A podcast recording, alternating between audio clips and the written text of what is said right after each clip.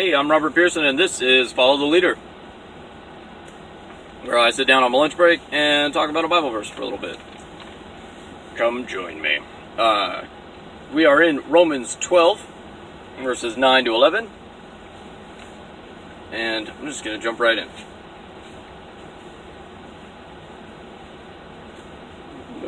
There we go, if I can find it. Okay. Let love be without hypocrisy. Abhor what is evil, cling to what is good. Be devoted to one another in brotherly love. Give preference to one another in honor, not lagging behind in diligence, fervent in spirit, serving the Lord. All right, we're going to stop there. So, what's your favorite part? I love the simplicity of abhor what is evil, cling to what is good. Stated in a way that kind of assumes evil things are obvious and good things are obvious. So stay away from the bad stuff and do the good stuff. I love that simplicity.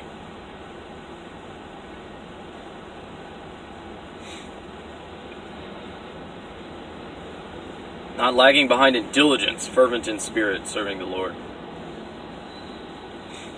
I love the, uh, the, the picture of working hard and, and diligence. And serving the Lord could simply be doing your job to the best of your ability, also, because He put us here and gave us skills and abilities and put us where we're at for a reason. So, work hard and work as though unto the Lord.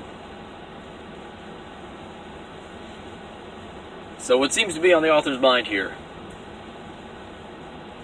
And uh, Paul, I think, has jumped. He's from uh, from a lot of heavy theological stuff has transitioned into this chapter into a uh, um, my brain just stopped working. He's transitioned uh, in this chapter to more practical things away from heavy theology.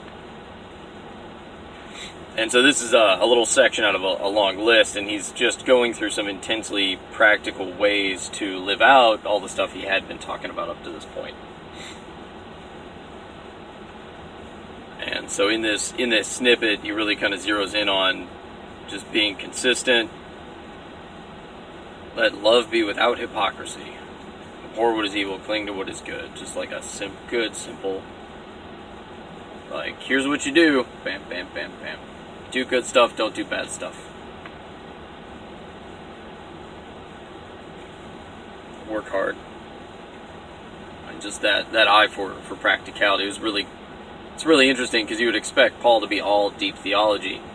And he, he gets into the weeds quite a bit and then always transitions to a real practical edge on okay, so this means we need to.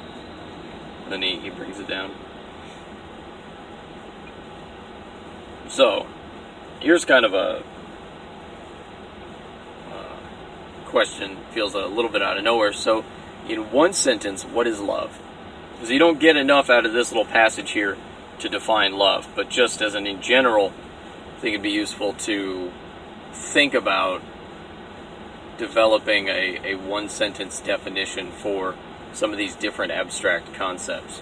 Because so often we go through life having conversations and arguments, and a lot of the problems or misunderstandings happen because two different people will use the same word with two different definitions, but not understand that's what's happening until after they've been yelling for a few minutes.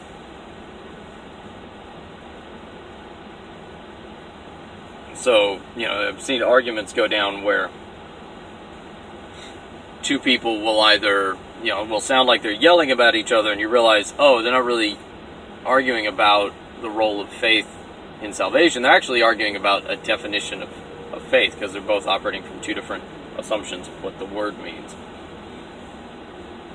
So it's important to avoid that or to just be aware, you know, how do you define love? When you use the word love, what does that mean? Um, you know, when you use the word faith, what does that mean? Or justice, or fair, or equal. Taking a minute to really think about and articulate what that word means for you. And um, yeah, I always am a firm believer that all of those concept, concepts, they're, they're proper definitions are found in Scripture. We might not all agree on the exact wording, but if you go to define love, everybody's going to go to some of the same Bible passages, see how it's used there, and go, okay, this is a little picture of love. And uh, so that's important.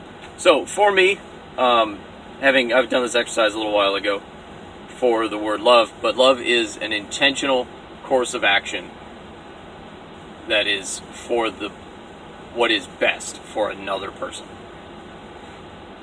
So when you intentionally take actions knowing that it's what's best for the other person, not doing what the other person wants, but doing what is going to be best for the uh, mind, body, and emotions of another person for the long term is uh, is how I define love.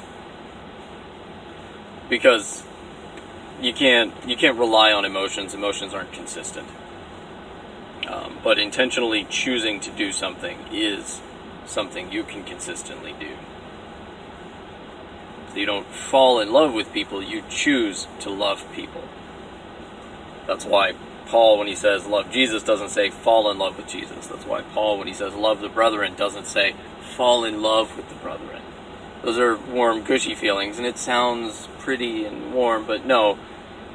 He tells you love the brotherhood. God says love God, love your neighbor. You choose, you decide to do what is best for someone other than yourself. That's love. So, there's a little more than one sentence. There's one the one sentence I started with was the one sentence part, but anyway.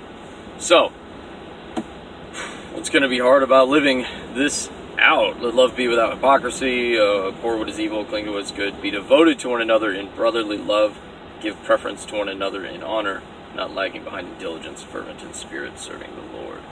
What's going to be hard about doing that?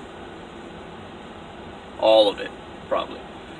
Uh, I mean, everybody has good days and bad days, um, but on average, uh, sometimes it's hard to to not be a hypocrite. Um, uh, sometimes you do that thing you shouldn't.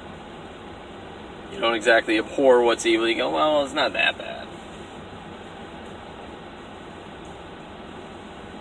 Be devoted to one another in brotherly love. Give preference to one another in honor. That's the hard one. For uh, you have to be selfless. You have to, you know, after you. That's that after you mentality where you you let someone else go first. You let someone else have the nicest whatever.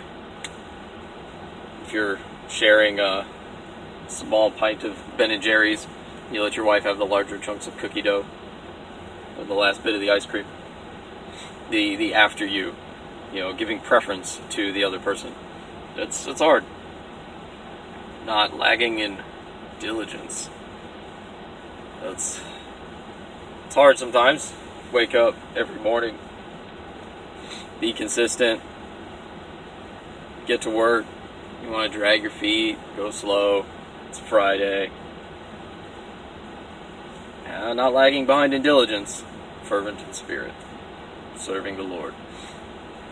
That's what Paul talks about. Like, not just employees, Paul talks to slaves and says, work hard for the master that God has put over you. Work as unto the Lord.